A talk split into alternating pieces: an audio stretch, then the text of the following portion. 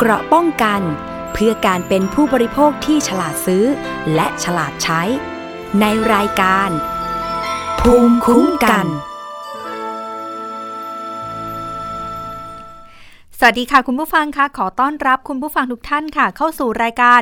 ภูมิคุ้มกันรายการเพื่อผู้บริโภคค่ะ วันนี้อยู่กับดิฉันอ้อมอุสาเอี่ยมสุวรรณผู้ดำเนินรายการนะคะ คุณผู้ฟังสามารถที่จะรับฟังรายการภูมิคุ้มกันผ่านทาง thaipbspodcast.com แล้วก็ที่แอปพลิเคชัน Thai PBS Podcast ค่ะ ไม่ว่าจะเป็นระบบ iOS หรือว่า Android นะคะ ที่สำคัญก็ขอสวัสดีคุณผู้ฟังที่ติดตามผ่านทางสถานีวิทยุชุมชนที่เชื่อมโยงสัญญาณทั่วประเทศด้วยค่ะ เอาละค่ะ เดี๋ยวเรามาพูดคุยกันในเรื่องแรกค่ะเป็นเรื่องที่เกี่ยวข้องกับผู้บริโภคโดยตรงเลยค่ะ ไม่ว่าคุณผู้ฟังนะคะจะ ขับรถนะคะ แล้วก็เจอเจอกับปัญหาน้ำท่วม หรือว่าใครที่จอดรถไว้แล้วก็เจอกับปัญหาน้ำท่วม ไม่ว่าจะอยู่ในกรุงเทพมหานครหรือว่าต่างจังหวัดนะคะ เดี๋ยวฟังเรื่องนี้กัน เพราะว่ารถยนต์ที่เกิดปัญหาเนี่ยไม่ใช่รถยนต์ธรรมดาด้วยนะคะคุณฟังคะมีราคาหลายล้านบาทเลยทีเดียวค่ะ เป็นเรื่องราวของหนึ่งในเจ้าของรถยนต์หรูนะคะ มีการเดินทางไปร้องเรียนที่สำนักงานคณะกรรมการกำกับ และส่งเสริมการประกอบธุรกิจประกันภัย หรือว่าคอปพอค่ะ หลังจากมีการทำประกันรถยนต์ชั้นหนึ่งนะคะ โดยจ่ายเงินเนี่ยปีละกว่า 2 0 0แสนบาทเลยค่ะ แต่ว่ารถเนี่ยถูกน้ำท่วม แต่ประกันจ่ายค่าซ่อมเพียงครึ่งเดียวด้วยนะคะ เรื่องนี้ค่ะนางสาวใจสครานโคไพโรดเป็นเจ้าของรถยนต์ ยี่ห้อแอสตันมาตินค่ะ โอ้เป็นรถยนต์หรูเลยนะคะ คุณผู้ฟังคะ พร้อมด้วยกับบุตรสาวค่ะ เดินทางไปยื่นหนังสือร้องขอความเป็นธรรมที่ฝ่ายคุ้มครองสิทธิประโยชน์สำนักงานคณะกรรมการกำกับ และส่งเสริมธุรกิจประกันภัยหรือว่าคอปพค่ะ หลังจากว่าไม่ได้รับความเป็นธรรมจากบริษัทประกันภัยรถยนต์ ซึ่งเปิดเผยนะคะว่าตัวเองเนี่ยขับรถยี่ห้อแอสตันมาตินทำประกันไว้กับบริษัทรถยนต์แห่งหนึ่งกำหนดทุนประกันค่ะจำนวนกว่า 10 ล้าน5แสนบาท จนเมื่อวันที่ 20 กรกฎาคม 2565 ที่ผ่านมาค่ะ รถยนต์คันนี้ที่ทำประกันไว้เนี่ยเกิดอุบัติเหตุน้ำท่วมบนถนนบางนาตราด ซึ่งขณะที่เกิดเหตุเนี่ยรถยังอยู่ในความคุ้มครองของกรมธรรม์ฉบับดังกล่าว ต่อมาค่ะก็ได้นำรถยนต์คันนี้นะคะ ที่ได้รับความเสียหาย เข้าไปจัดซ่อมที่ศูนย์ซ่อมรถยนต์มาตรฐานของแอสตันมาตินและทางบริษัทเนี่ยก็มีการจ่ายค่าซ่อมเพียงครึ่งเดียวเท่านั้น โดยบอกว่าทางศูนย์ซ่อมรถยนต์เนี่ยได้นำใบเสนอราคาค่าซ่อมไปให้กับบริษัทประกันพิจารณา แต่ปรากฏว่าคุณผู้ฟังคะบริษัทประกันเนี่ยชดใช้ค่าเสียหายเพียง 50%ของราคาเครื่องยนต์ ซึ่งราคาเครื่องยนต์เนี่ย อยู่ที่จำนวน1ล้าน3แสน5หมื่นบาท ส่วนที่เหลืออีก 50%ค่ะ ทางบริษัทประกันภัยนั้นปัดความรับผิดชอบผู้เสียหายบอกอย่างนั้นนะคะ แล้วก็ให้ผู้เอาประกันเนี่ยเป็นผู้รับผิดชอบเอง ผู้เอาประกันก็เลยเดินทางไปร้องเรียนขอความเป็นธรรม ที่สำนักงานคอปพอเขตบางนาค่ะ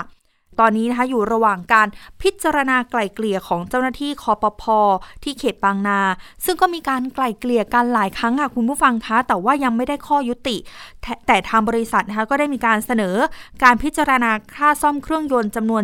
70%ค่ะ แต่เธอก็เห็นว่าในวงเงินประกันเนี่ยการคุ้มครองทั้งหมดก็ควรที่จะได้รับนะคะเธอจึงเดินทางมาที่คอปพอนั่นเองค่ะ วันนี้จะมีข้อสรุปอย่างไร มีความคืบหน้าอย่างไรนะคะ วันนี้เราได้รับเกียรติจากคุณโสรัตน์แรกสกุลชัย ผู้ช่วยเลขาธิการสายคุ้มครองสิทธิประโยชน์สำนักงานคอปพอมาพูดคุยกับเราในวันนี้ค่ะ สวัสดีค่ะท่านผู้ช่วยโสรัตน์คะ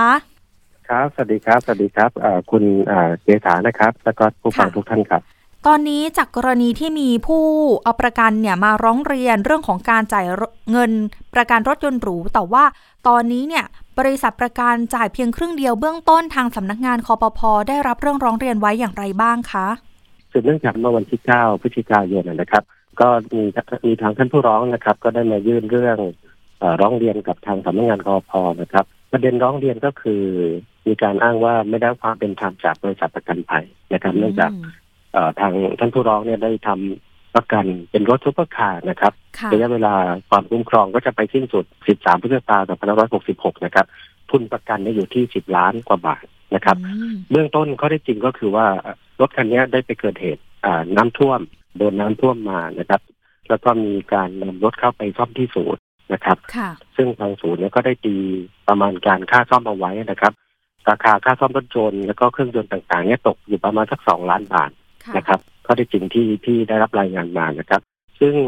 จากการตรวจสอบนะครับ ในรายละเอียดก็เบื้องต้นก็ก็พบว่าในเคสเนี้ยทางท่านผู้ร้องเนี่ยก็ได้เคยมายื่นเรื่องร้องเรียนที่สำนักงานคอพอเขตบางนาเมื่อช่วงประมาณเดือนสิงหาคมที่ผ่านมานะครับค่ะซึ่งทางสำนักงานเขตบางนา ก็มีการเชิญท่านท่านผู้ร้องเข้ามา แล้วก็เชิญทางบริษัทเข้ามาพิจารณาแล้วก็ไกล่เกลี่ยข้อพิพาทเรื่องของค่าซ่อมอ่า มาแล้วหลายครั้งนะครับ แต่ว่าข้อตกลงสุดท้ายก็ไม่สามารถเจรจาตกลงกันได้นะครับ ก็คือว่าในเบื้องต้นเนี่ยบริษัทเขาเสนอมานะครับในเรื่องของการจัดซ่อมรถยนต์นะครับ ก็คือว่าบริษัทข้อเสนอของบริษัทก็คือบริษัทตกลงค่าซ่อม เฉพาะในส่วนของตัวเครื่องยนต์ ให้เพียง 50%ของมูลค่าเครื่องยนต์นะครับราคาของตัวเครื่องยนต์นะครับ ส่วนต่างๆของตัวอุปกรณ์หรืออะไรต่างๆเนี่ยบริษัทอ่าไม่ได้ จัดซ่อมให้ แล้วก็ให้ทางผู้ประกันภัยเป็นฝ่ายรับผิดชอบนะครับ ซึ่งทางสำนักงานคอพอเองที่เขตบางนาเนี่ยก็มองว่าการพิจารณาชดใช้ค่าสินไหมทดแทนอ่ายังไม่เป็นธรรม 50%ของเครื่องยนต์ก็ไม่มีที่มาที่ไปนะครับ แล้วก็ตัวอะไรอุปกรณ์ต่างๆ ที่ปฏิเสธการซ่อม แล้วก็ผลักภาระให้เป็นภาระของผู้ประกันภัยในการรับผิดชอบค่าใช้จ่ายเนี่ย ก็ไม่มีเหตุไม่สมเหตุสมผลนะครับ แล้วก็ ตัวอะไรต่างๆ ก็เสียหายจากน้ำท่วมจริง ๆ นะครับ ตรงนี้ก็ยังอยู่ในเกณฑ์ของสัญญาประกันภัยอยู่นะครับ ก็เลยมีการเชิญทางบริษัทกับทางผู้ร้องมาเจรจาพูดคุยกันอีกครั้งหนึ่งนะครับ ในครั้งนั้นก็มีการ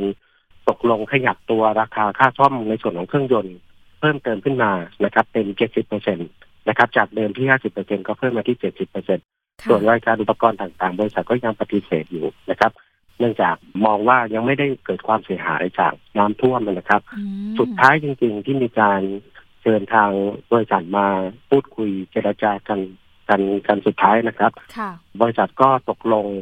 ในเรื่องของค่าซ่อมรถยนต์ก็คือตัวเครื่องยนต์นะครับ ตัวเครื่องยนต์ก็ปรับเพิ่มค่าซ่อมเฉพาะเครื่องยนต์ก็เพิ่มเป็นหนึ่งล้านบาทนะครับในวงเงินหนึ่งล้านบาทนะครับ ส่วนรายการอุปกรณ์ต่างๆ บริษัทตกลงละตกลงรับผิดชอบในการอ่า รับผิดชอบค่าซ่อมทั้งหมดในทุกรายการนะครับอืมก็คือว่าเฉพาะตัวเครื่องยนต์ก็จะซ่อมไปหนึ่งล้านบาทในวงเงินวงเงินตรงนั้น ส่วนเกินก็ค่ะผู้ประกันภัยก็รับผิดชอบ ส่วนรายการอุปกรณ์ต่างๆ แต่ไม่ว่าจะเกิดขึ้น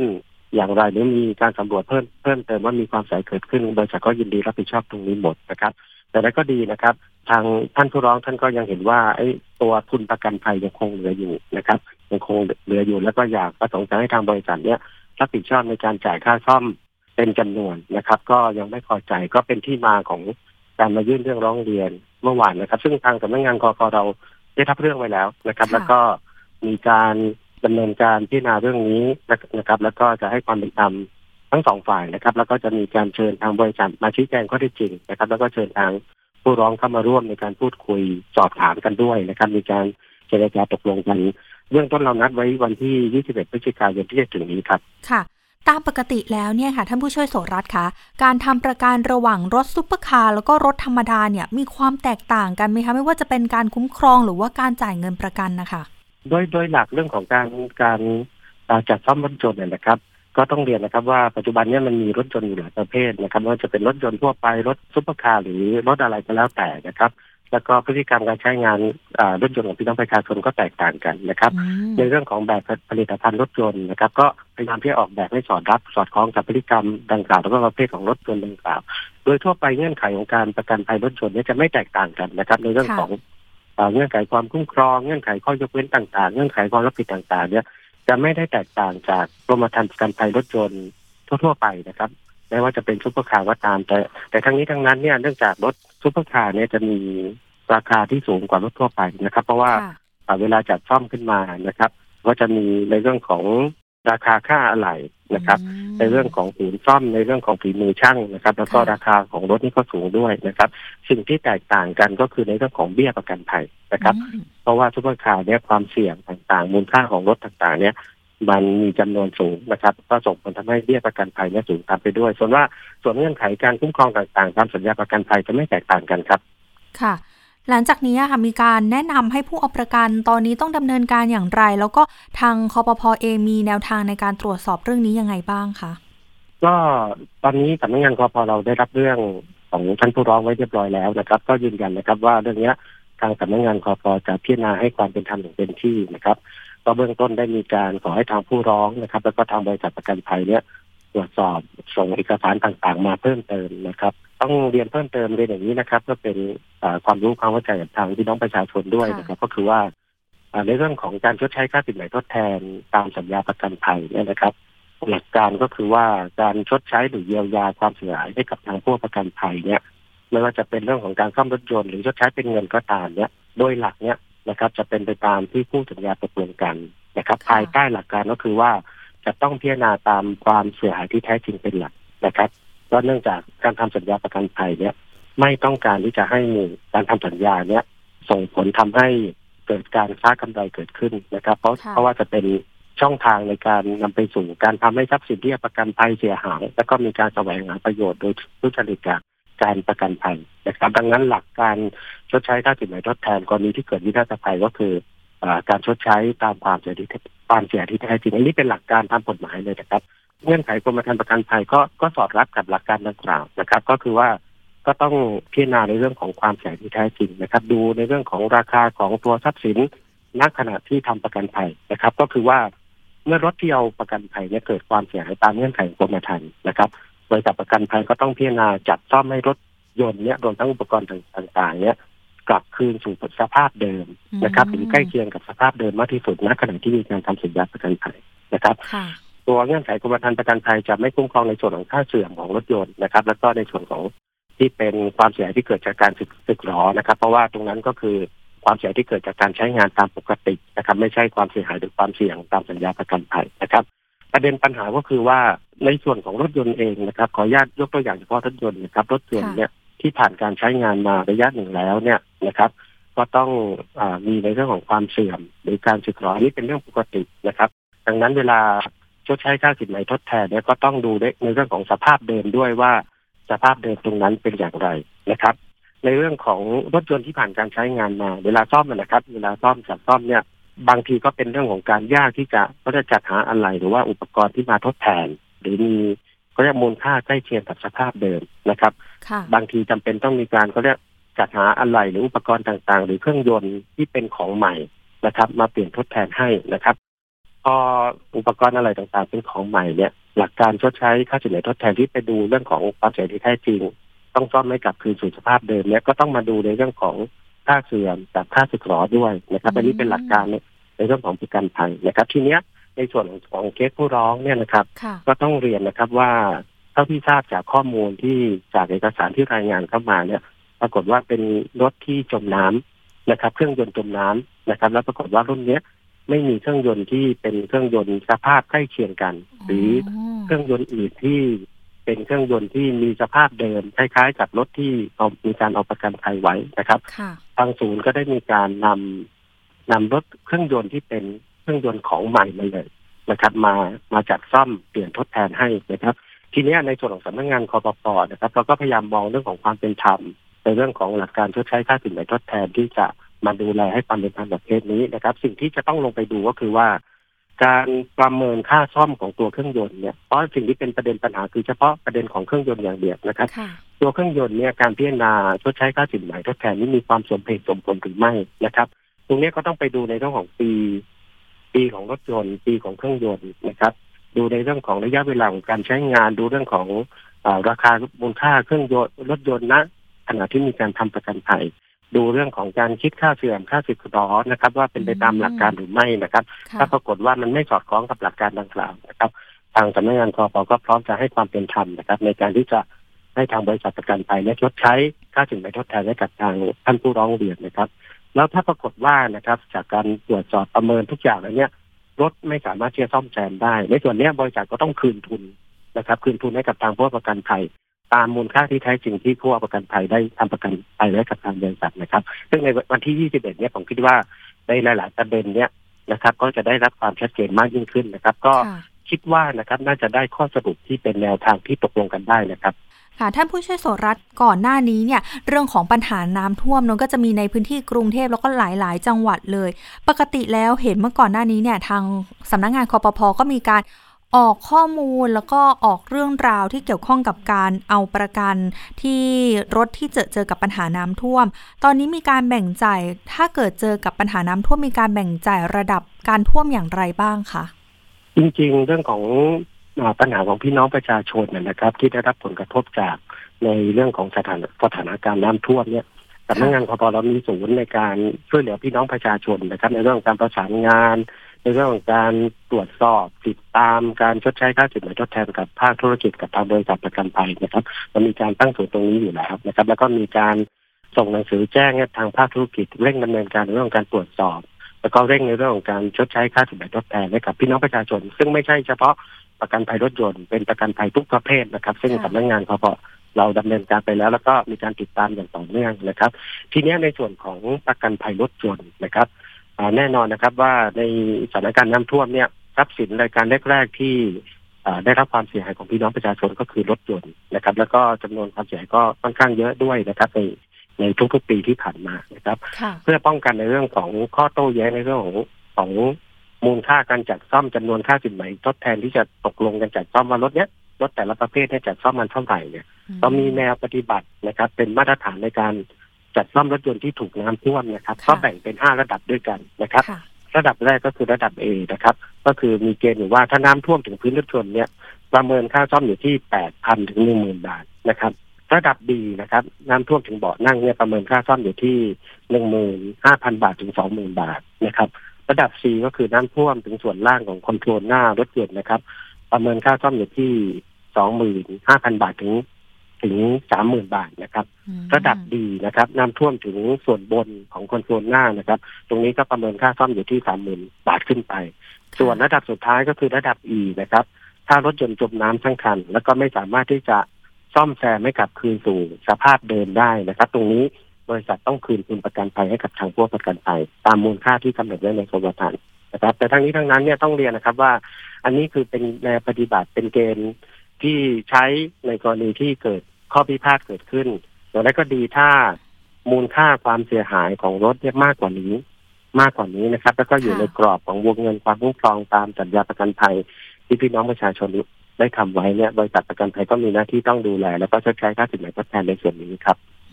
ค่ะ ตรงนี้ถ้าเกิดสมมติว่าผู้ที่เอาประกันต้องการที่จะยื่นเอกสารระยะเวลาโดยปกติแล้วจะเฉลี่ยในการได้รับเงินประกันคืนเท่าไหร่อะคะทีนี้ถ้าโดยหลักของอตัวเงื่อนไขกรมธรรม์จริงๆนะครับบริษัทก็ต้องพิจารณาจัดซ่อมชดใช้ค่าสินไหมทดแทนให้แล้วเสร็จภายใน 15 วันนับแต่วันที่ได้รับเอกสารถูกต้องครบถ้วนนะครับอันนี้เป็นหลักการทั่วไป แต่แล้วก็ดีเนี่ยเรื่องการจัดซ่อมรถยนต์เนี่ยมันมีเรื่องของกระบวนการในการสำรวจความเสียหายกระบวนการในการประเมินราคาค่าซ่อมรถยนต์นะครับ แล้วก็มีกระบวนการในการจัดซ่อมนะครับ เมื่อไหร่ก็ตามที่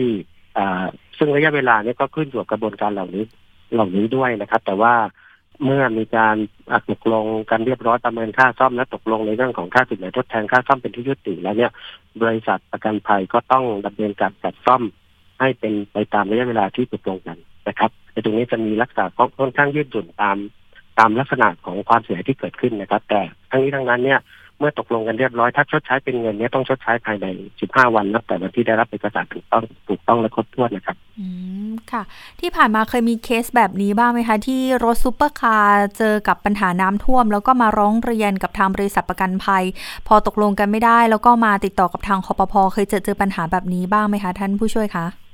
ถ้าเป็นรถซูเปอร์คาร์นะครับ ก็มีร้องเรียนเข้ามาบ้างนะครับ แต่ว่าอาจจะเป็นสาเหตุอื่นนะครับ อย่างเช่น ในเรื่องของการเมาแล้วขับนะครับ ในเรื่องของอการชดใช้ค่าสินไหมไม่ไม่เต็มจำนวนเงินตามความคุ้มครองอะไรทำนองเนี้ย คือหมายถึงว่าประเด็นส่วนใหญ่ก็คือเรื่องของการตกลงค่าสินไหมทดแทนกันไม่ได้นะครับ แต่ว่าในเรื่องของการประเมินค่าซ่อมเรื่องของการหักค่าเสื่อมค่าสึกหรอต่าง ๆ เหล่านี้นะครับส่วนใหญ่ก็ก็ไม่ค่อยมีประเด็นเหล่านี้เข้ามานะครับ แต่ก็มีประเด็นเรื่องของอื่น ๆ เข้ามารถยนต์นี้เป็นเรื่องร้องเรียนที่เข้ามาเป็นระดับต้นๆของสำนักงานคอฟอแต่ส่วนใหญ่นะครับ ก็สามารถพิจารณาตกลงกันได้ในชั้นของพนักงานเจ้าหน้าที่นะครับ อืมก็ถือว่าทางคอปพอก็มีการรับเรื่องแล้วก็มีการดำเนินการให้อย่างรวดเร็วด้วยนะคะ สุดท้ายค่ะท่านผู้ช่วยคะ อยากจะให้ฝากถึงผู้เอาประกันหรือผู้บริโภคที่อาจจะเจอเจอกับปัญหารถยนต์ ถ้าไม่ได้รับความเป็นธรรม หรือว่า ไกลเกลี่ยกับทางบริษัทประกันภัยไม่ได้ สามารถติดต่อคอปพอผ่านช่องทางไหนยังไงได้บ้างคะ ตอนนี้เรามีสายด่วนคอปพอหนึ่งแปดหกนะครับท่านสามารถโทรติดต่อสอบถามข้อมูลไม่ว่าจะเป็นเรื่องของประกันภัยนะครับในเรื่องของช่องทาง การติดต่อทางบริษัทในเรื่องของความความรู้ต่างๆ ที่เกี่ยวข้องกับการประกันภัยนะครับ ท่านสามารถติดต่อผ่านสายด่วนหนึ่งกพพหนึ่งแปดหกได้นะครับเรียนเพิ่มเติมนะครับ ในเรื่องของการคุ้มครองสิทธิประโยชน์ของพี่น้องประชาชนผู้เอาประกันภัยนะครับ ไม่ว่าท่านจะทำประกันประเภทใดนะครับ หรือแบบใดไว้กับทางบริษัทประกันภัยหรือถ้าเป็นประกันภัยรถยนต์ไม่ว่าจะเป็นรถยนต์ทั่วไปหรือรถยนต์ซุปเปอร์คาร์นะครับท่านไม่ได้รับความเป็นธรรมจากบริษัทประกันภัยนะครับ ไม่ว่าเหตุใด ๆ ก็แล้วแต่นะครับ ท่านมาร้องเรียนที่ คปภ. นะครับไม่ว่าจะเป็นสำนักงานคปภ.ในส่วนกลางนะครับสำนักงานคอปพเขตสำนักงานคอคอปพภาคจังหวัด ซึ่งเรามีกระจายอยู่ทั่วประเทศนะครับ ทางสำนักงานคอพยืนยันนะครับแล้วก็พร้อมในการดูแลพี่น้องประชาชนในเรื่องของ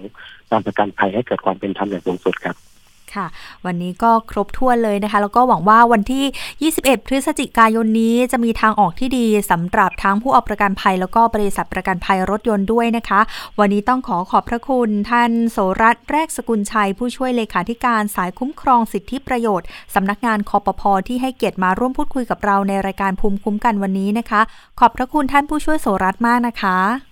ครับ สวัสดีครับด้วยความยินดีครับ ค่ะ สวัสดีค่ะ อย่างที่ท่านผู้ช่วยบอกนะคะว่าไม่ว่าจะเจอเจอปัญหาเกี่ยวข้องกับรถยนต์ หรือว่าไม่ได้รับความเป็นธรรมนะคะจากการใช้สิทธิประโยชน์นะคะจากประกันภัยในทุกรูปแบบเลยค่ะ โดยเฉพาะเรื่องของตอนนี้หลายคนก็คงติดตามเรื่องของประกันโควิด -19 กันอยู่นะคะ สามารถติดต่อไปได้ที่คอปพสายด่วนคอปพค่ะ 1186 นั่นเองค่ะเอาละค่ะ อีกหนึ่งเรื่องที่เราก็ยังติดตามเกาะติดกันอยู่เลยนะคะ เพราะว่าตอนนี้เนี่ย กระแสค่อนข้างที่จะมาแรงเลยค่ะสำหรับเรื่องของมติกสทช ที่ก่อนหน้านี้เนี่ยมีการให้ควบรวมกิจการผู้ให้บริการโทรศัพท์มือถือนะคะ ก็คือ True กับ d t แทต้องบอกว่าผู้ใช้บริการหลาย ๆ คนตอนนี้เริ่มตื่นตัวกันมากยิ่งขึ้นนะคะ เพราะว่าจะเห็นได้ว่าก่อนหน้านี้เนี่ยมีการไปรวมรายชื่อรวมกลุ่มกันนะคะ ไปร้องเรียนไม่ว่าจะเป็นที่มูลนิธิเพื่อผู้บริโภค หรือว่าสภาองค์กรของผู้บริโภค แล้วก่อนหน้านี้นะคะ ช่วงปลายเดือนตุลาคมเราได้พูดคุยกับคุณสุพิญญากลางนรงนะคะ ซึ่งเป็นผู้เอ่อซึ่งเป็นประธานอนุกรรมการด้านการสื่อสารของสภาองค์กรของผู้บริโภค ก็มาให้ข้อคิดนะคะ เกี่ยวข้องกับเรื่องของถ้ามีการควบรวมเกิดขึ้นจะเป็นอย่างไร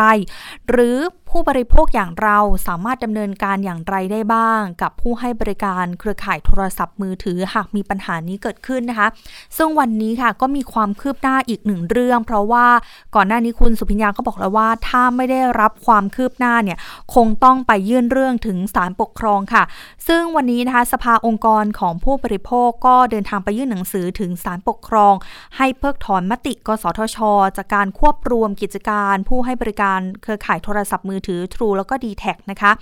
ซึ่งสภาองค์กรผู้บริโภคค่ะ ก็รวบรวมรายชื่อผู้บริโภคจำนวน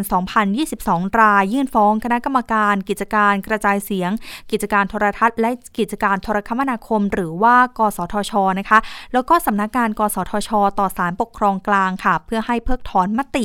การรวมธุรกิจระหว่าง True แล้วก็ d t แทนั่นเอง ซึ่งวันนี้ค่ะเราก็ยังได้รับเกียรติจากคุณสุพิญญากลางนรงประธานอนุกรรมการด้านการสื่อสาร โทรคมนาคม และเทคโนโลยีสารสนเทศ สภาองค์กรของผู้บริโภค ที่จะมาร่วมพูดคุยในประเด็นวันนี้ค่ะ สวัสดีค่ะ คุณสุพิญญาค่ะ ค่ะ สวัสดีค่ะ ค่ะ ตอนนี้ความคืบหน้าเป็นอย่างไรบ้าง เพราะว่าก่อนหน้านี้เนี่ยเราได้คุยกันช่วงปลายเดือนตุลาคม ตอนนั้นบอกว่า ถ้าไม่มีการตอบรับ สุดท้ายคงต้องไปที่ศาลปกครองกลาง วันนี้เป็นอย่างไรบ้างคะคุณสุพิญญาคะ ค่ะ วันนี้ทางสภาองค์กรผู้บริโภคก็ได้ไปยื่นฟ้องต่อศาลปกครองแล้วนะคะซึ่งก็เพื่อที่จะขอให้ท่านเนี่ย ใส่สวนฉุกเฉินนะคะ เพื่อระงับยับยั้งมติของกสทชที่เห็นชอบอไม่ใช่เห็นชอบสิที่รับทราบให้มีการควบรวมกิจการของอของทรูแล้วก็ดีแท็นะคะ ซึ่งข้อเรียกร้องในวันนี้ทางสภาองค์กรผู้บริโภคก็มีสี่ข้อนะคะ ก็คือข้อหนึ่งขอให้ศาลปกครองมีคำสั่งทุเลาการบังคับ ตามมติรับทราบการรวมกลุ่มธุรกิจระหว่างทูลและดีแท็ในการประชุมกสทชนัดพิเศษ เมื่อวันที่ 20 ตุลาคมที่ผ่านมาค่ะอ่าแล้วก็สองขอให้ศาลปกครองมีคำสั่งห้ามหรืองับการกระทำและนิติกรรม ที่เกี่ยวข้องหรือเกี่ยวเนื่องมติรับทราบการควบรวมธุรกิจระหว่างทูนแล้วก็ดีแท็ จนกว่าศาลจะมีคำพิพากษานะคะ แล้วก็สามขอให้ศาลมีคำสั่งให้สำนักงงานคณะกรรมการกำกับหลักทรัพย์และตลาดหลักทรัพย์แห่งประเทศไทยเนี่ยดำเนินการชะลอหรือระงับการซื้อหุ้นคืนนะคะ จากเหตุการณ์ควบรวมครั้งนี้นะคะ แล้วก็สี่ขอให้ศาลมีคำสั่งให้นายทะเบียนบริษัทมหาชนกรมพัฒนาธุรกิจการค้ากระทรวงพาณิชย์ชะลอหรือระงับการรับจดทะเบียนและการดำเนินการควบรวมบริษัทชูนแล้วก็ มีแท็กไว้จนกว่าศาลจะมีคำพิพากษาค่ะนี่ก็เป็นสี่ประเด็นนะคะ ที่วันนี้ทางทางสภาองค์กรผู้บริโภคได้ได้ไปที่ศาลปกครองค่ะ เบื้องต้นตอนนี้เห็นบอกว่ามีการรวบรวมรายชื่อของผู้บริโภคด้วย 2022 ราย ถือว่าผู้บริโภคตื่นตัวกับเรื่องนี้มากขึ้นไหมคะ คุณสุพิญญาคะก็มากขึ้นนะคะ แต่ก็ต้องยอมรับว่าเรื่องนี้มันมีความซับซ้อน จริงๆเป็นเรื่องที่ใกล้ตัว แต่ว่ามันอาจจะดูซับซ้อนเพราะดูว่าเป็นเรื่องของการควบรวมถือหุ้นอะไรประมาณนี้อ่าแล้วก็สื่อมวลชนเองเนี่ยก็เพิ่งจะมาลงข่าวกันในช่วงหลังอ่าส่วนหนึ่งก็เพราะว่าเพิ่งจะมีมตินะคะ มันก็เลยทำให้อาจจะประชาชนเองก็อาจจะเพิ่งมาตามข่าวในช่วงหลังหลายส่วนก็ตื่นตัวมากขึ้นผ่านโดยเฉพาะเครือข่ายของความผู้บริโภคทั่วประเทศ ก็ได้ลุกขึ้นมาแสดงจุดยืนนะคะ แต่ว่าถามว่า รับรู้ร่วมกันทั้งประเทศไหมเนี่ย มันก็เป็นเรื่องที่อาจจะต้องใช้เวลา เพราะว่าเรื่องนี้มันก็เป็นประเด็นที่อาจจะไม่ได้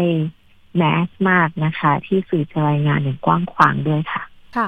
หากย้อนกลับไปเมื่อวันที่สองพฤศจิกายนเห็นว่ามีงานเสวนาย้อนรอยอำนาจกสทช หลังมีมติให้ควบรวมทรูแล้วก็ดีแท็มีนักวิชาการหลาย ๆ ท่านมาแสดงความคิดเห็นเรื่องนี้ด้วย เป็นอย่างไรบ้างคะคุณสุพิญญาคะ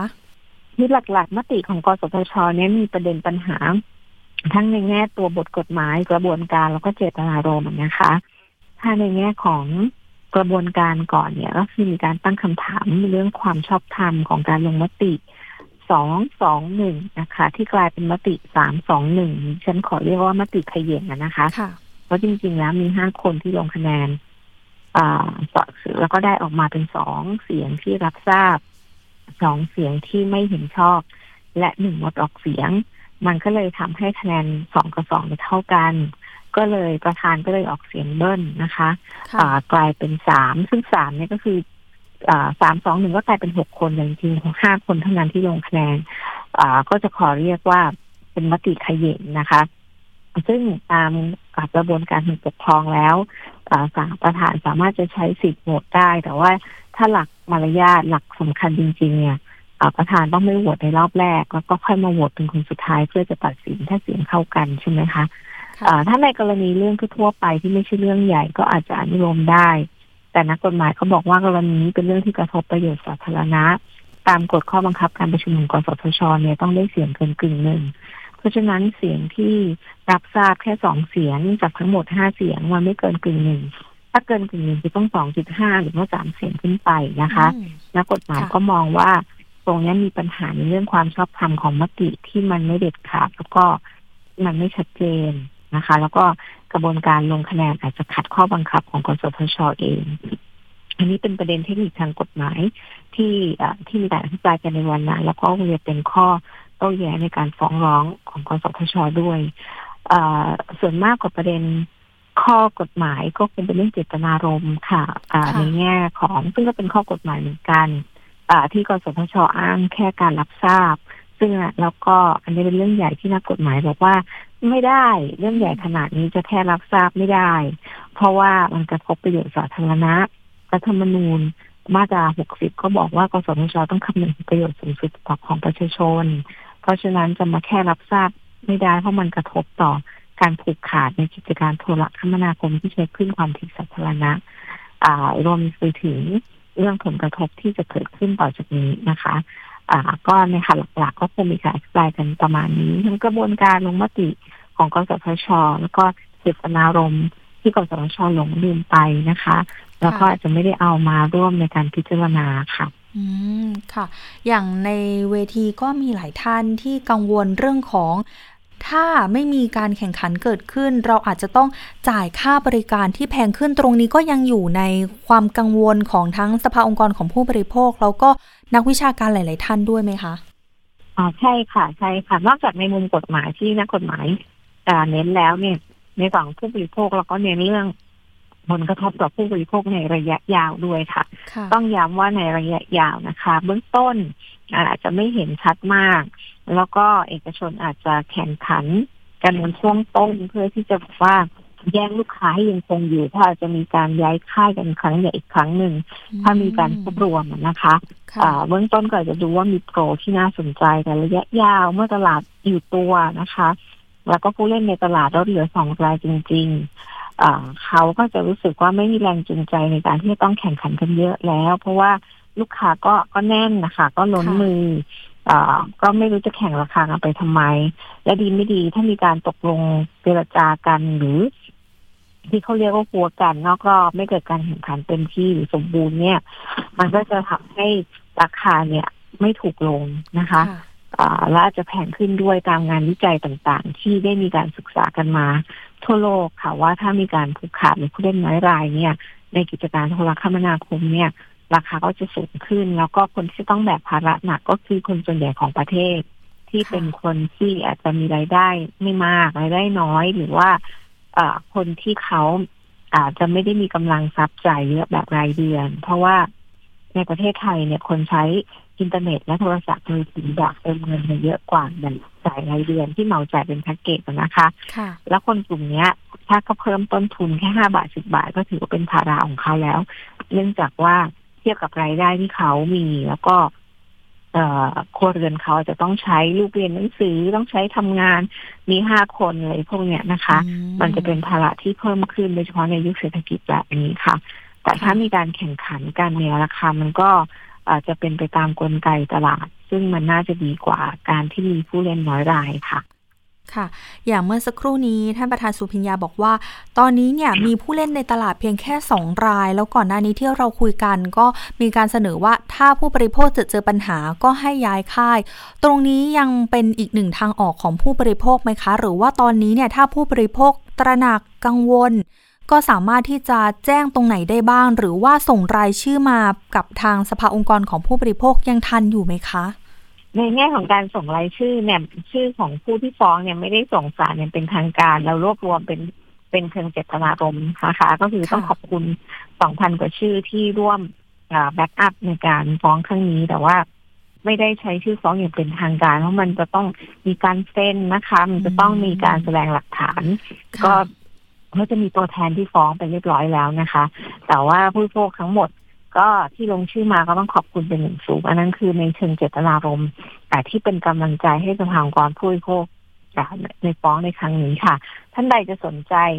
สนับสนุนก็สามารถเข้ามาติดตามได้ที่เพจสภาองค์กรผู้บริโภคในใน Facebook ก็ได้นะคะ แล้วมีช่องทางติดต่อต่างๆ อยู่ค่ะ อยากจะโทรร้องเรียน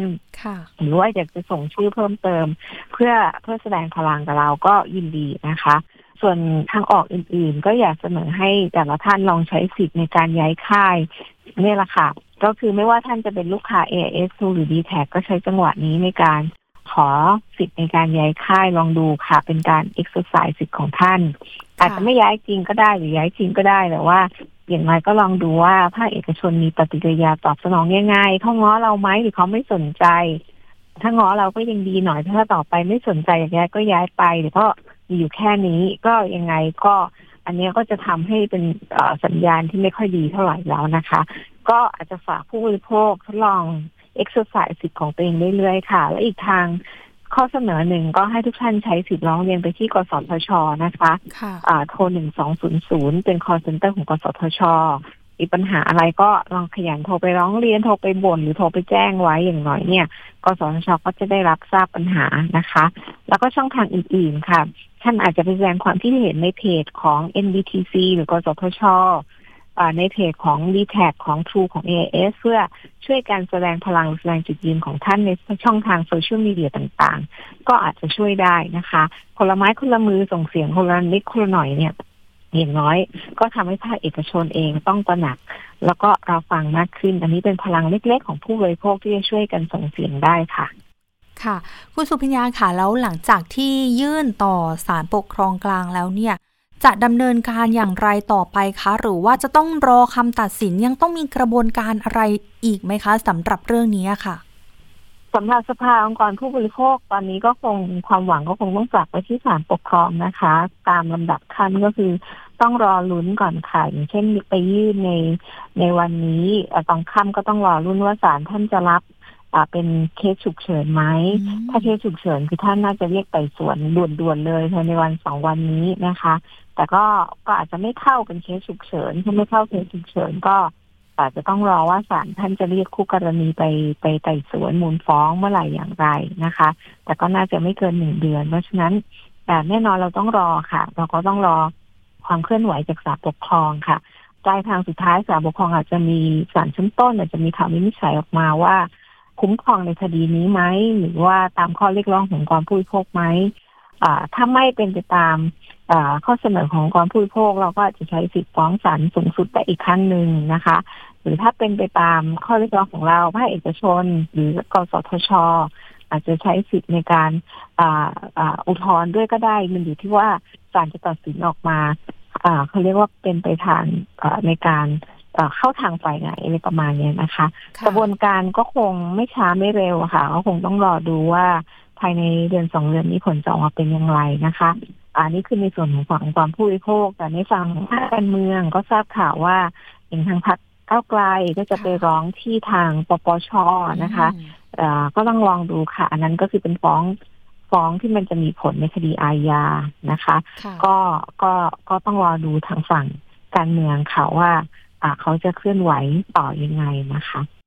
ค่ะ สุดท้ายอยากให้คุณสุพิญญาช่วยฝากช่องทางที่ผู้บริโภคจะร่วมกันแสดงพลัง หรือว่าถ้าจะร้องเรียนถ้าจะ take action ในเรื่องนี้ สามารถที่จะดำเนินการช่องทางไหนบ้าง เชิญคุณสุพิญญาเลยค่ะ ค่ะก็อย่างที่เรียนไปนะคะเบื้องต้นเลยท่านลองทำการสื่อสารกับโอเปอเรเตอร์ที่เราใช้บริการอยู่จะโทรไปร้องเรียนบ่นหรือว่าขอเปลี่ยนย้ายค่ายลองดูนะคะ หรือไปแสดงความคิดเห็นในช่องทางโซเชียลมีเดียต่างๆ ของผู้ให้บริการมือถืออหรือโทรไปหนึ่งสองศูนย์ศูนย์ซึ่งเป็น call center ของสำนักงานกสทชนะคะ หรือ ติดตามความเคลื่อนไหวของสภาองค์กรผู้บริโภคได้ที่เพจ Facebook นะคะ ชื่อสภาองค์กรของผู้บริโภคเลยนะคะ หรือติดตาม Twitter นะคะ TCC Thailand Consumer Council ได้ อันนี้ก็น่าจะเป็นช่องทางหลักๆของขององค์กรผู้บริโภคที่เคลื่อนไหวเรื่องนี้อย่างเข้มแข็งมาก ๆนะคะ แล้วก็อาจจะมีประเด็นอื่นๆ ที่เกี่ยวข้องกับผู้บริโภคด้วยค่ะหลักๆก็น่าจะเป็นประมาณนี้นะคะ หรือว่าถ้าใคร จะช่วยส่งเสียงนี้ไปยังรัฐบาลนะคะ หรือหน่วยงานที่เกี่ยวข้องนะคะ เพื่อที่จะให้เสียงผู้บริโภคดังมากขึ้นก็ได้เช่นกัน แล้วก็ใช้ช่องทางในสื่อสังคมออนไลน์ ให้เป็นประโยชน์เป็นต้นค่ะ ค่ะ ก็ครบถ้วนนะคะ แล้วเดี๋ยวเรามาติดตามเรื่องนี้กันต่อนะคะ ยังไม่จบเพียงเท่านี้นะคะ วันนี้ต้องขอขอบพระคุณคุณสุพิยากลางนรงค่ะ ประธานอนุกรรมการด้านการสื่อสารโทรคมนาคม และเทคโนโลยีสารสนเทศ องค์กรสภาของผู้บริโภคนะสภาองค์กรของผู้บริโภค ที่ให้เกียรติมาร่วมพูดคุยกับเราในรายการภูมิคุ้มกันในวันนี้ค่ะ ขอบพระคุณคุณสุพิยามากนะคะค่ะยินดีค่ะค่ะสวัสดีค่ะ เราก็ยังคงต้องติดตามเรื่องนี้กันอย่างต่อเนื่องนะคะ เพราะว่าเมื่อ ปลายเดือนที่ผ่านมาเราก็ได้พูดคุยความคืบหน้าแล้ว ถ้าเกิดตอนนี้ท่านผู้บริโภคท่านไหนที่ยังตระหนักแล้วก็มีความกังวลเรื่องนี้อยู่ ก็สามารถไปติดตามฟังย้อนหลังได้นะคะ ว่าเรื่องนี้ถ้ามีการควบรวมกันจริง ๆ พวกเราผู้บริโภคจะได้รับผลกระทบกันอย่างไรบ้างไปติดตามกันได้นะคะ เอาละค่ะ เดี๋ยวเรามาปิดท้ายกันกับช่วงคิดก่อนเชื่อกับดรแก้วกังสดานอัมภัยนักพิษวิทยา กับคุณชนาทิพไพรพงศ์ค่ะ วันนี้เสนอตอนไทยเป็นมะเร็งอันดับหนึ่งของเอเชียแล้วจริงหรือไปติดตามค่ะ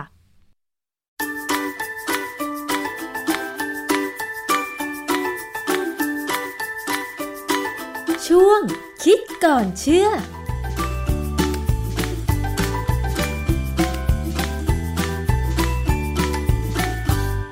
พบกันในช่วงคิดก่อนเชื่อกับดรแก้วกังสดานนภัยนักพิษวิทยากับดิฉันชนาทิพไพรพงศ์ค่ะ วันนี้เรามาคุยเกี่ยวกับเรื่องของมะเร็งกันอีกสักครั้งหนึ่งนะคะ คุณผู้ฟัง ปี 2565 มีสถิติของคนที่เจ็บป่วยมะเร็งในประเทศไทยเนี่ยเพิ่มขึ้นแบบมีนัยสำคัญเมื่อเทียบกับในอดีตนะคะข้อมูลที่ออกมาเนี่ยก็อาจจะเป็นเพราะว่า สิ่งแวดล้อมเป็นพิษมากขึ้น หรือว่าการตรวจโรคที่ทันสมัยกว่าในอดีต แล้วก็รวมไปถึงอาหารการกินต่างๆ ที่อาจจะมีอาหารแบบใหม่มากขึ้นเรื่อยๆ หรือว่าคนอาจจะไม่ค่อยระมัดระวังการกินหรือเปล่านะคะ แต่ว่าคุณผู้ฟังมันมีข้อมูลที่แชร์กันในไลน์ที่บอกว่า ไทยเป็นมะเร็งอันดับหนึ่งของเอเชียแล้ว ถ้าใครได้รับข้อความนี้อาจจะทำให้ตกใจหรือช็อกไปได้เลยนะคะว่า เอ๊ะ คนไทยเนี่ยเหรอ ป่วยเป็นมะเร็งอันดับหนึ่งของเอเชียแล้ว ซึ่งเอเชียเนี่ยก็หมายรวมถึงญี่ปุ่นเกาหลี สิงคโปร์จีน คาซัคสถาน ก็คือในทวีปเอเชีย ซึ่งก็ถือว่าค่อนข้างใหญ่พอสมควรนะคะ แต่ข้อมูลนี้จริงเท็จหรือไม่เพียงไร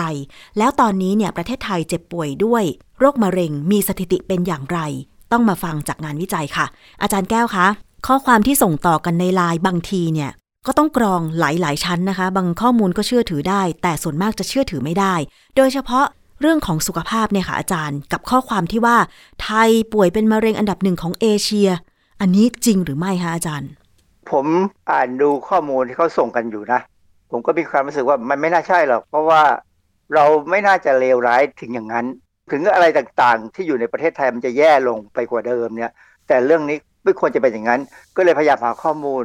ก็ไปตรวจสอบกับองค์กรอิสระ ซึ่งเขาไม่มีส่วนเกี่ยวข้องกับการเมืองเลยนะ เป็นองค์กรอิสระของอเมริกา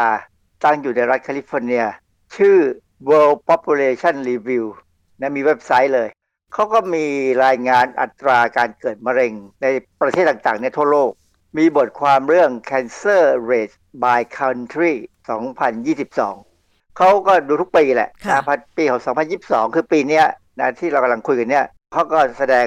อัตรากันเลยว่า มีใครเป็นมะเร็งกันบ้างค่ะโดยมีลำดับที่ของประเทศที่มีจำนวนผู้ป่วยมะเร็งต่อ1 0 0 0 0แสนคน อืม อันนี้เขาสำรวจทั่วโลกใช่ไหมอาจารย์ ทั่วโลกเลยเขาเก็บข้อมูลทั่วโลกเขามีเขามีตัวแทนอยู่ทั่วโลกนะฮะหรือว่าอย่างน้อยก็มีการเดินทางหรือว่าตัวแทนประเทศหนึ่งก็ไปดูประเทศอื่นใกล้ๆกันเนี่ยนะค่ะ องค์กรที่ทำงานแยกจากของสหประชาชาตินะคนละอันกันไม่เกี่ยวกันเขาจะดูสหประชาชาติเนี่ยผมเขาพยายามเขาไปดูแต่ดูลำบาก อาจารย์คะ World Population Review นี่คือเขาจะดูเรื่องการเจ็บป่วยด้วยมะเร็งโดยเฉพาะเลยเหรอคะอาจารย์เขาดูทุกเรื่องแหละ ทุกโรคนะฮะ แล้วสถิติปี 2022 เนี่ยค่ะ เรื่องการเจ็บป่วยด้วยโรคมะเร็งของโลกเนี่ยค่ะ ตอนนี้เป็นยังไงบ้างประเทศไหนที่มีสถิติมากสุดคะอาจารย์ ประเทศที่สูงสูงก็เป็นพวกทางยุโรปทางอเมริกานี่แหละนะไม่ใช่เราหรอกในเอเชียเนี่ยเราอยู่กลางๆแล้วก็ไปทางทางด้านต่ำ คือผมจะไม่บอกอันดับนะเพราะไม่มีประโยชน์ แต่ว่าผมจะบอกว่าในเอเชียเนี่ยใครที่มาเป็นที่หนึ่งก็คือญี่ปุ่น เกาหลีตามมาก็อิสราเอล สิงคโปร์จีน คาซัคสถาน ลาว แล้วไทยถึงจะตามลาวมา ที่ตามไทยมาคือฟิลิปปินส์เกาหลีเหนือเลบานอนจอร์แดนเพราะฉะนั้นไทยไม่ได้เป็นที่หนึ่งของเอเชียนะเรายังห่างไกลนะฮะและเราคงไม่พยายามจะเป็นที่หนึ่งนะ ดูชื่อประเทศที่ป่วยด้วยโรคมะเร็งอย่างญี่ปุ่นในอันดับหนึ่งของเอเชีย เมื่อเทียบจำนวนประชากรกันแล้วกับไทยนี่ถือว่าอัตราเป็นยังไงคะอาจารย์ ญี่ปุ่นนี่เขาร้อยกว่าล้านใช่ไหมเกาหลีนี่พอๆกับเรานะ อิสราเอลก็น้อย สิงคโปร์ก็ยิ่งน้อยใหญ่ จีนนี่อย่าพูดเลยว่าที่สุดในโลกอยู่แล้วแต่คราวนี้ประเด็นที่สำคัญคือนี่อัตรานี่เขาเทียบต่อแสนคน เรายังต่ำนะฮะคือญี่ปุ่นเกาหลีเนี่ยไม่น่าประหลาดใจ เพราะอะไรคะเพราะอะไรรู้ไหมเขาสูบบุหรี่จังเลยอะค่ะผมเคยไปญี่ปุ่นอยู่ครั้งหนึ่ง ผมก็ลำคาญลำคาญในห้องประชุม มันจะแบ่งห้องประชุมเป็นสองส่วนเลยส่วนที่สูบบุหรี่กับส่วนที่ไม่สูบบุหรี่อะไรเงี้ยเพราะฉะนั้นเนี่ยผมก็เลยมีความรู้สึกว่าเราไม่ยังไม่เป็นหรอกนะสรุปแล้วก็คือว่ากับข้อความที่มีการแชร์บอกว่าไทยเป็นมะเร็งอันดับหนึ่งของเอเชียแล้วนั้นไม่จริง ที่จริงแล้วข้อมูลจาก World Population Review เอเชียประเทศที่ป่วยเป็นมะเร็งอันดับหนึ่งก็คือ ญี่ปุ่น เพราะฉะนั้นไทยก็สบายใจได้หน่อยหนึ่ง แต่ว่าสิ่งที่เขาพูดแล้วก็แชร์กันต่อทางไลน์โดยเฉพาะสาเหตุของการเกิดมะเร็งของคนไทยที่เขาบอกว่า กินเนื้อสัตว์ย่าง กินอาหารกะทิค้างคืน กินกล้วยแขกซึ่งก็เป็นกล้วยทอดใช่ไหมคะปลาท่องโก อันนี้ก็ทอด ขนมครก ลักษณะคล้ายๆย่างใช่ไหมอาจารย์ หรือแม้แต่กินผัดผักค้างคืน ใช้กล่องโฟมใส่อาหาร สัมผัสสารก่อมะเร็งจากกล่องโฟม ข้อมูลตรงนี้ค่ะ จริงเท็จยังไงคะอาจารย์ การกินเนื้อย่างเนื้อสัตว์ย่างเนี่ยนะมันก็มีเหตุผลนะ คือเราก็กินเยอะจริงๆนะคืออาหารปิ้งย่างลมควันเนี่ยมันมีสารก่อมะเร็งแน่ๆนะมีพวกโพลีไซคลิกโรมาติกไฮโดรคาร์บอนหรือ PAH มีสารพิษก่อมะเร็งกลุ่มเฮตโรไซคลิกเอมีนอันนี้จะอยู่ในเนื้อนะ ส่วนพวก PAH เนี่ยเกาะเป็นแบบพวกคล้ายๆอยู่ข้างบนเป็นเป็นควันอะเกาะอยู่ที่ผิวของอาหารปิ้งย่าง ส่วนอาหารปิ้งย่างเนี่ยถ้าดูในเนื้อ ลึกเข้าไปเนี่ยจะมีเฮตโรไซคลิกเอมีนแล้วบางครั้งไงอาจจะมีสารกลุ่มในโตซามีน ซึ่งก็เป็นสารก่อมะเร็ง ซึ่งอันนี้กรณีอย่างเงี้ยมันจะเป็นกรณีที่เขาปิ้งย่างในร้านที่มีที่ดูดควัน แล้วปรากฏว่าระหว่างที่ปิ้งย่างเนี่ยควันที่ขึ้นไปเนี่ยมันมีสารก่อมะเร็ง มันเกิดไปเจอไอ้น้ำแล้วมันกลั่นตัวควบแน่นลงมาเกาะบนอาหารก็มีอย่างนี้ได้ด้วยเหมือนกัน อย่างตอนนี้ที่มองเห็นชัดที่สุดก็คือ ร้านอาหารบุฟเฟ่ปิ้งย่าง แน่นอนว่าเวลาคนเข้าไปใช้บริการทุกโต๊ะปิ้งย่างกันหมดเนี่ยควันจากปิ้งย่างมันก็ลอยคลุ้ง แต่บางที่ก็มีหลังคา บางที่ก็ไม่มีหลังคา แต่ที่เป็นร้านอาหารสไตล์เกาหลีรุ่นใหม่ ปิ้งย่างก็จริง แต่ว่าเขาจะมีคล้ายๆ ท่อดูดควัน อยู่ตรงเตาที่ปิ้งย่างเลย เพื่อดูดเอาควันออกไปนอกร้านอย่างเงี้ยค่ะอาจารย์ แบบนี้จะดีไหมอันนั้นดีแน่สำหรับผู้บริโภคคนที่เข้าไปกินนะแต่บ้านที่อยู่ใกล้ ๆ จะมีปัญหาเลยแหละเพราะว่า ท่อควันที่ท่านไปจ่อเข้าไปที่บ้านไหนก็บ้านนั้นก็มีปัญหาเลย เคยมีตัวอย่างการฟ้องร้องกันในเมืองจีนคือบ้านที่เขาอยู่ติดกับร้านขายอาหารที่กับเป็นพวกไก่ย่างเนี่ยนะแล้วมีการต่อท่อดูดควันเนี่ยเข้าบ้านเข้าไปเนี่ยเขาเป็นมะเร็งปอดอะเขาก็เลยไปฟ้องแล้วสุดท้ายเขาชนะด้วย ผมดูบทความเป็น case study เนี่ยก็ชนะ แต่ประเด็นอย่างหนึ่งที่น่าสนใจคือการกินอาหารปิ้งย่างของคนไทยเนี่ย เรากินอาหารพร้อมส้มตำนะเรากินผักนะเรากินเครื่องเคียงต่างๆ ซึ่งอันเนี้ยมันก็เลยเป็นตัวที่จะลดความเสี่ยง เพราะฉะนั้นเนี่ยผมไม่เชื่อว่าคนไทยเป็นมะเร็งตับด้วยสาเหตุของการกินอาหารปิ้งย่าง ยกเว้นคนที่กินแบบข้าวเหนียวหมูปิ้งนะคือไม่มีส้มตำไม่มีผักเนี่ยอันนั้นก็มัดเสี่ยงมากขึ้นนะฮะแต่ความเสี่ยงของการกินอาหารพวกเนี้ยยังไม่เท่ากับความเสี่ยงจากการกินเหล้าและสูบบุหรี่อาจารย์มันมีบทความวิจัยอะไรไหมที่แสดงความสัมพันธ์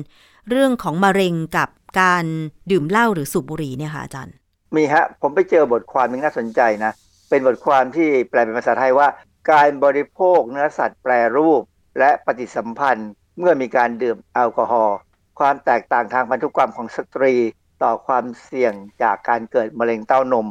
การศึกษานี้ทำในอาสาสมัครใน UK Biobank คือพูดง่ายๆว่าเขาดูว่าผู้หญิงเสี่ยงต่อการเป็นมะเร็งเต้านมไหมถ้ากินเหล้า นะแล้วก็กินเนื้อสัตว์แปรรูป ซึ่งหลายอย่างเนื้อสัตว์แปรรูปนี่อาจจะรวมไปถึงไส้กรอกหมูแฮมด้วยนะ บทความนี้ตีพิมพ์ในวารสารเม็ดอาคายปี 2022 บทความเนี่ยเขาทำในฝรั่งอังกฤษ ผู้หญิงอังกฤษ อังกฤษเนี่ยเป็นประเทศที่มีหน่วยงานหนึ่งเขาเรียกว่า UK ก็อยู่ในแต่ Kingdom นะฮะ Biobank ก็คือเป็นคล้ายๆธนาคารข้อมูลทางชีวภาพเขามีข้อมูลของคนทั้งประเทศได้เยอะมาก แล้วเขาก็ไปเลือกข้อมูลของอาสาสมัครเพศหญิง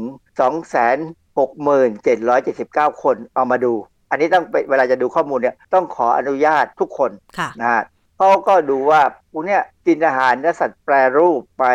แล้วคนพวกนี้ถ้ากินไปแล้วพอระยะเวลาผ่านไปนานๆเนี่ยมีความเกิดมีความเสี่ยงต่อมะเร็งเต้านมคือเป็นไหมอะไรอย่างเงี้ยนะก็มีการคำนวณกันผล มันออกมาชัดๆว่ากินอาหารแปรรูปและสัตว์แปรรูปเพิ่มความเสี่ยง และพวกนี้ผู้หญิงพวกนี้เป็นผู้หญิงที่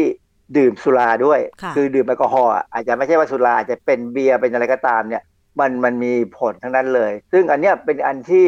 น่าสนใจนะเพราะผู้หญิงไทยเนี่ยดื่มเหล้าเยอะนะซึ่งอันนี้เป็นเรื่องที่น่าสนใจว่าเราจะทำยังไงถึงจะให้ความรู้ แล้วทำยังไงถึงจะรณรงค์ให้เขาลด คือกินอาหารปิ้งย่างลมควันเนี่ยผมไม่ค่อยกังวลหรอก เพราะว่าเรากินส้มตำแต่พอไป ไปดื่มเหล้าหรือดื่มแอลกอฮอล์เขาเนี่ย มันจะต้องเพิ่มความเสี่ยงค่ะ อาจารย์มันสัมพันธ์กันยังไงมะเร็งกับเครื่องดื่มแอลกอฮอล์เนี่ยค่ะทำไมงานวิจัยที่เขาเก็บสถิติของผู้หญิงชาวอังกฤษ งานวิจัยนี้ถึงบอกว่ามันสัมพันธ์กัน หมายความว่า ผู้หญิงที่ทั้งกินอาหารเนื้อสัตว์แปรรูป แล้วก็ดื่มแอลกอฮอล์ด้วยเนี่ยมีอัตราความเสี่ยงป่วยเป็นมะเร็งมากกว่าผู้หญิงที่ไม่กินเหรอคะอาจารย์ คือในอาหารปิ้งย่างหรืออาหารแปรรูปเนี่ยบางครั้งเนี่ยมันมีสารก่อมะเร็งบางชนิด ซึ่งมีผลกับเต้านม เป็นตัวที่วิ่งเข้าหาเต้านมเลย คือสารก่อมะเร็งหลายอย่างเนี่ยนะเขามีเป้าหมายของเขาในการก่อมะเร็งว่าจะเป็นที่ตับที่ไตที่ปอดที่ลำไส้หรือเต้านมแอลกอฮอล์เนี่ยมันเป็นตัวไปลดความสามารถของเซลล์โดยเฉพาะตับเนี่ยในการทำลายสารพิษ เพราะฉะนั้นโอกาสที่สารพิษจะหลุดรอดจากการทำลายแล้วไปถึงเต้านมเนี่ยก็มีก็เลยเสี่ยงมากกว่าก็เลยเป็นครับ ก็เคยเสี่ยงมากกว่า เป็นการเพิ่มความเสี่ยงก็คือ ถามว่าทุกคนจะเป็นอย่างนี้ไหมไม่จำเป็น แต่ว่าบางคนก็จะเสี่ยงกว่าบางคน อันนี้พันธุกรรมเป็นตัวกำหนดด้วยนะฮะแต่ว่าที่เขาแชร์กันบอกว่า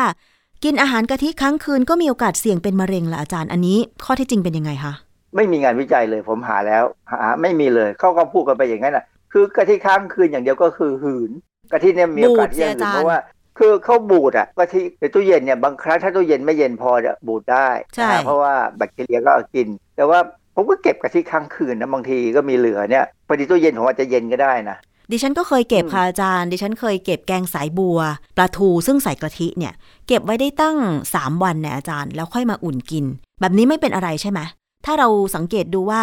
มันไม่บูดเราก็มาอุ่นกินได้ปกติใช่ไหมอาจารย์ นั่นคือธรรมดาแต่ว่าผมแนะนำนิดหนึ่งว่า ก่อนที่จะเก็บเนี่ย ให้อุ่นให้เดือดนะแล้วปิดฝาทิ้งให้เย็นก่อน แล้วใส่ตู้เย็น อันนี้ก็จะไม่มีปัญหาเรื่องของเชื้อโรค บางครั้งเนี่ยเราไปซื้ออาหารที่มีกะทิจากตลาดสด ก็ไม่รู้ว่าเขาทำเมื่อไหร่เพราะฉะนั้นเราซื้อมาก็บางทีก็เย็นแล้ว เพราะฉะนั้นอาหารกะทิค้างคืน ไม่มีงานวิจัย ไม่มีความเสี่ยงกับการป่วยเป็นมะเร็งนะคะ ถ้ามันบูดก็คือทิ้งไป จริง ๆกะทิค้างคืนนี่ถ้าจะพูดให้ว่าให้เห็นว่ามันส่งเสริมการเป็นมะเร็งก็ยังพอพูดได้เพราะมันมีไขมันเยอะ ดังนั้นเนี่ยกินให้น้อยหน่อย กินแค่พออร่อยก็พอแล้วไม่อย่ากกินมากเพราะกะทิเนี่ยไขมันเยอะมากแล้วแขกปลาทั้งโกขนมครกก็เหมือนกัน พวกนี้เป็นอาหารที่มีพลังงาน มีการพยายามให้ความสัมพันธ์นะว่าพลังงานสูงๆเนี่ยทำให้เป็นมะเร็งซึ่งก็จริง แต่ว่ากินกล้วยแขกปลาทั้งโกขนมครกเราไม่ได้กินเยอะคนเช้าคนไทยได้กินตอนเช้าน่ะกินไม่มากหรอก กล้วยแขกทอดเนี่ยคือนานๆกินที ขนมครกก็แทบจะไม่ได้กินเลยปีปีหนึ่ง แต่ว่าปลาท่องโกเนี่ยอาจารย์บางคนกินทุกเช้าเลยนะปลาท่องโกน้ำเต้าหู้เนี่ย ความจริงมันเป็นการกินอาหารที่ไม่สมบูรณ์ ไม่ครบตามองค์ประกอบที่ควรจะเป็นนะนะแต่ว่าเราก็มักจะที่จะไปเสริมเอาในมื้อเที่ยงหรือมื้อเย็นนะพวกผักผลไม้อะไรก็ตามกล้วยแขกเนี่ยเขากังวลเรื่องน้ำมันว่าถ้าเป็นน้ำมันแบบที่มันหืนได้ พวกน้ำมันพืช น้ำมันข้าวโพดน้ำมันซ้ำเนี่ยเออพวกนี้ทอดซ้ำแล้วจะหืน แต่ว่าความหืนเนี่ยมันเกิดอนุมูลอิสระจริง แต่มันเกิดแป๊บเดียวแล้วมันก็เปลี่ยนไปเป็นสารที่ให้ความหืน ให้กลิ่นหืน พวกนี้เคยมีงานวิจัยบอกว่าทำให้ท้องเสียทำให้ถ่ายท้อง เพราะฉะนั้นถ้ากินกล้วยแขกแล้วท้องเสียอะไรถ่ายท้องถ่ายเหลวเนี่ยนะก็ไม่น่าประหลาดใจก็เลิกกิน แต่ว่าไม่ถึงกับเป็นสารก่อมะเร็งไม่ควรจะเป็นเช่นนั้น ยกเว้นคนที่กินเยอะเยอะ คือมันเป็นตัวให้พลังงาน และเรามีงานวิจัยพอสมควรที่บอกว่า ถ้ากินอาหารมีพลังงานสูงมากๆเนี่ยนะเกินที่ร่างกายต้องการเนี่ยนะก็จะส่งเสริมการเป็นมะเร็งได้ แต่คนไทยไม่ได้กินขนาดนั้นหรอกผมว่า ส่วนการกินผัดผักค้างคืนล่ะอาจารย์ มันเกี่ยวข้องกับมะเร็งเหรอคะอาจารย์ ไม่มีเหตุผลหางานวิจัยไม่ได้ คืออาจจะไม่มีใครสนใจทำวิจัยก็ได้นะแต่ว่าพยายามประเมินแล้วเนี่ยผัดผักค้างคืน สิ่งที่จะเกิดได้อย่างเดียวก็คือ เสีย หมายความว่ามีแบคทีเรียมีอะไรเท่านั้นเองผัดผักนี่ก็น้ำมันก็อาจจะเยอะหน่อย แต่ว่าน้ำมันก็เป็นน้ำมันถั่วเหลืองน้ำมันข้าวโพดซึ่งอาจจะหืนได้ก็แค่หืน อันนี้ก็ไม่น่าจะจริงเนาะอาจารย์ครับ ส่วนการใช้กล่องโฟมใส่อาหาร อันนี้เราเคยได้ยินข้อมูลมามากพอสมควรนะคะว่า ควรจะเลิกการใช้กล่องโฟมใส่อาหาร โดยเฉพาะอาหารที่ผัดร้อนๆมาเนี่ย ห้ามใส่กล่องโฟมโดยเด็ดขาด อันนี้มีความเกี่ยวข้องกันยังไงคะ คือกล่องโฟมบ้านเราเนี่ยหลายเจ้าเนี่ยที่เขาใช้แม่ค้าเนี่ยเขามักจะเอาพลาสติกที่ทนร้อนปูก่อนถึงจะใส่อาหารลงไปค่ะนะมันไม่ได้สัมผัสตัวเนื้อโฟมก่อนหรอกนะฮะโดยโดยตรงแต่คงไม่สัมผัส แต่มันก็ไม่ค่อยดีอะผมไม่ค่อยชอบอาหารใส่กล่องโฟม แต่ว่าถ้าไม่ได้กินเป็นประจำทุกวันทุกมื้อเนี่ยมันก็ไม่น่าจะเป็นความเสี่ยง คือกล่องโฟมเนี่ยอาจจะมีปัญหาได้นะฮะแต่ว่าก็ขึ้นอยู่กับว่า เรากินบ่อยไหมเท่านั้นเอง กล่องโฟมเนี่ยสิ่งที่เรากังวลมากคือสิ่งแวดล้อมมากกว่า อาจารย์แล้วกล่องโฟมสีขาวๆที่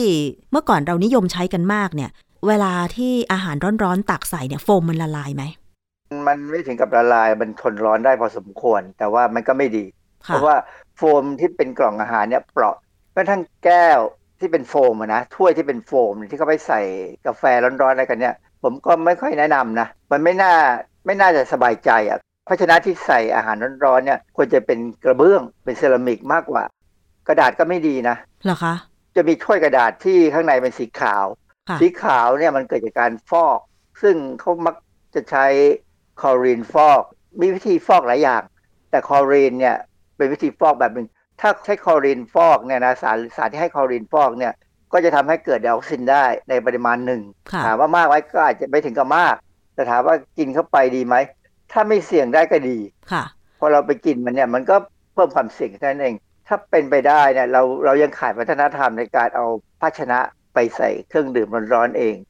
แต่ว่าถ้าเป็นกล่องที่ทำมาจากอย่างเช่นชานอ้อยหรือใบตอง อันนี้ปลอดภัยใช่ไหมคะอาจารย์ ถ้าเขาทำความสะอาดให้ดี แล้วก็ตอนขึ้นรูปเนี่ยมันจะร้อน อันนี้ก็อาจจะฆ่าเชื้อได้ และเก็บบรรจุอย่างดีเนี่ยนะ แล้วคนที่ซื้อมาก็เก็บให้ดีไม่ให้ชื้นไม่ให้ราขึ้นเนี่ย ไม่มีปัญหาเลย ดูดีด้วยนะ เป็นการทำให้สิ่งแวดล้อมนี่ดูดี เพราะว่าภาชนะพวกนี้ย่อยได้ ดังนั้นเนี่ยต้องเก็บอย่าให้ชื้น อันนี้ก็คือเรื่องของอาหารการกินที่สัมพันธ์กับมะเร็ง เพราะฉะนั้นอาจารย์คะ ถ้าเราได้รับข้อมูลการแชร์ต่อกันมา เกี่ยวกับสุขภาพโดยเฉพาะข้อมูลที่ชวนให้ตกใจอย่างเช่น ไทยเป็นมะเร็งอันดับหนึ่งของเอเชียเนี่ย เราควรจะทำยังไงก่อน ถามไปทางหน่วยงานทางกระทรวงสาธารณสุข ก็น่าจะตอบคำถามได้นะเขาเขามีกรมอนามัยอย่างเงี้ยนะหรือว่าอย่างแม้กระทั่งกรมควบคุมโรคเนี่ยเขาอธิบายได้นะฮะเขามีมีสายด่วนให้อธิบายอยู่แล้ว คือประเด็นที่สำคัญคือเวลาเขาแชร์ข้อมูลเนี่ยเป็นการทำคอนเทนต์ เพราะฉะนั้นก็ต้องทำให้คนสนใจที่จะแชร์ แล้วเวลาคนก็แชร์บางทีก็ลืมดูว่าเออมันน่าจะจริงหรือไม่จริง อย่างผมเห็นเนี่ยผมก็จะรู้นะ แต่ว่าเพราะเราเราอยู่ในสาขานี้ แต่ถ้าเป็นการแชร์ข้อมูลบางอย่างเนี่ย อย่างเช่นพัญญาผมเพิ่งได้การแชร์ข้อมูลว่า มีผู้ใจบุญกุศลต้องการจะบริจาคแทงน้ำให้วัด ปรากฏว่าพอแชร์ไปถึงพี่สาวของพัญญาผม เขาบอกเช็คไปแล้วเป็นข่าวลวงเหรอคะไม่ให้จริงไม่มีการให้แล้วก็คืออาจจะมีข้อแม้ในการทำนู่นทำนี่อะไรกันเนี้ยซึ่งเป็นข่าวลวงไม่ได้ให้ฟรีอะไรอย่างเงี้ยแล้วเพราะฉะนั้นเนี่ยเวลาจะแชร์ข้อมูลเนี่ยต้องพิจารณาให้ดี อาจจะต้องทดสอบให้ดี คือโทรศัพท์เบอร์แปลกๆวันนี้น่ากลัวมากผมไม่รับเลยนะ เพราะฉะนั้นถ้าใครจะโทรหาผมเนี่ยจะต้องส่ง SMS มาก่อนว่าเดี๋ยวจะโทรหา ค่ะ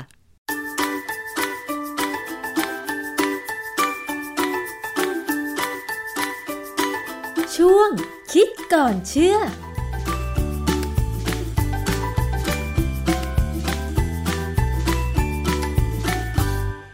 และทั้งหมดนี้ก็เป็นข้อมูลในรายการภูมิคุ้มกันรายการดีๆ เพื่อผู้บริโภคค่ะ วันนี้ดิฉัน อุสาเอี่ยมสุวรรณพร้อมทั้งทีมงานลาคุณผู้ฟังไปก่อน พบกันใหม่ในครั้งหน้าสำหรับวันนี้ สวัสดีค่ะ ติดตามรายการได้ที่ www.thaipbspodcast.com แอปพลิเคชัน Thai PBS Podcast หรือฟังผ่านแอปพลิเคชัน Podcast ของ iOS Google Podcast Android Podbean SoundCloud และ Spotify ติดตามความเคลื่อนไหวของรายการและแสดงความคิดเห็น โดยกดถูกใจที่ facebook.com/thaipbspodcast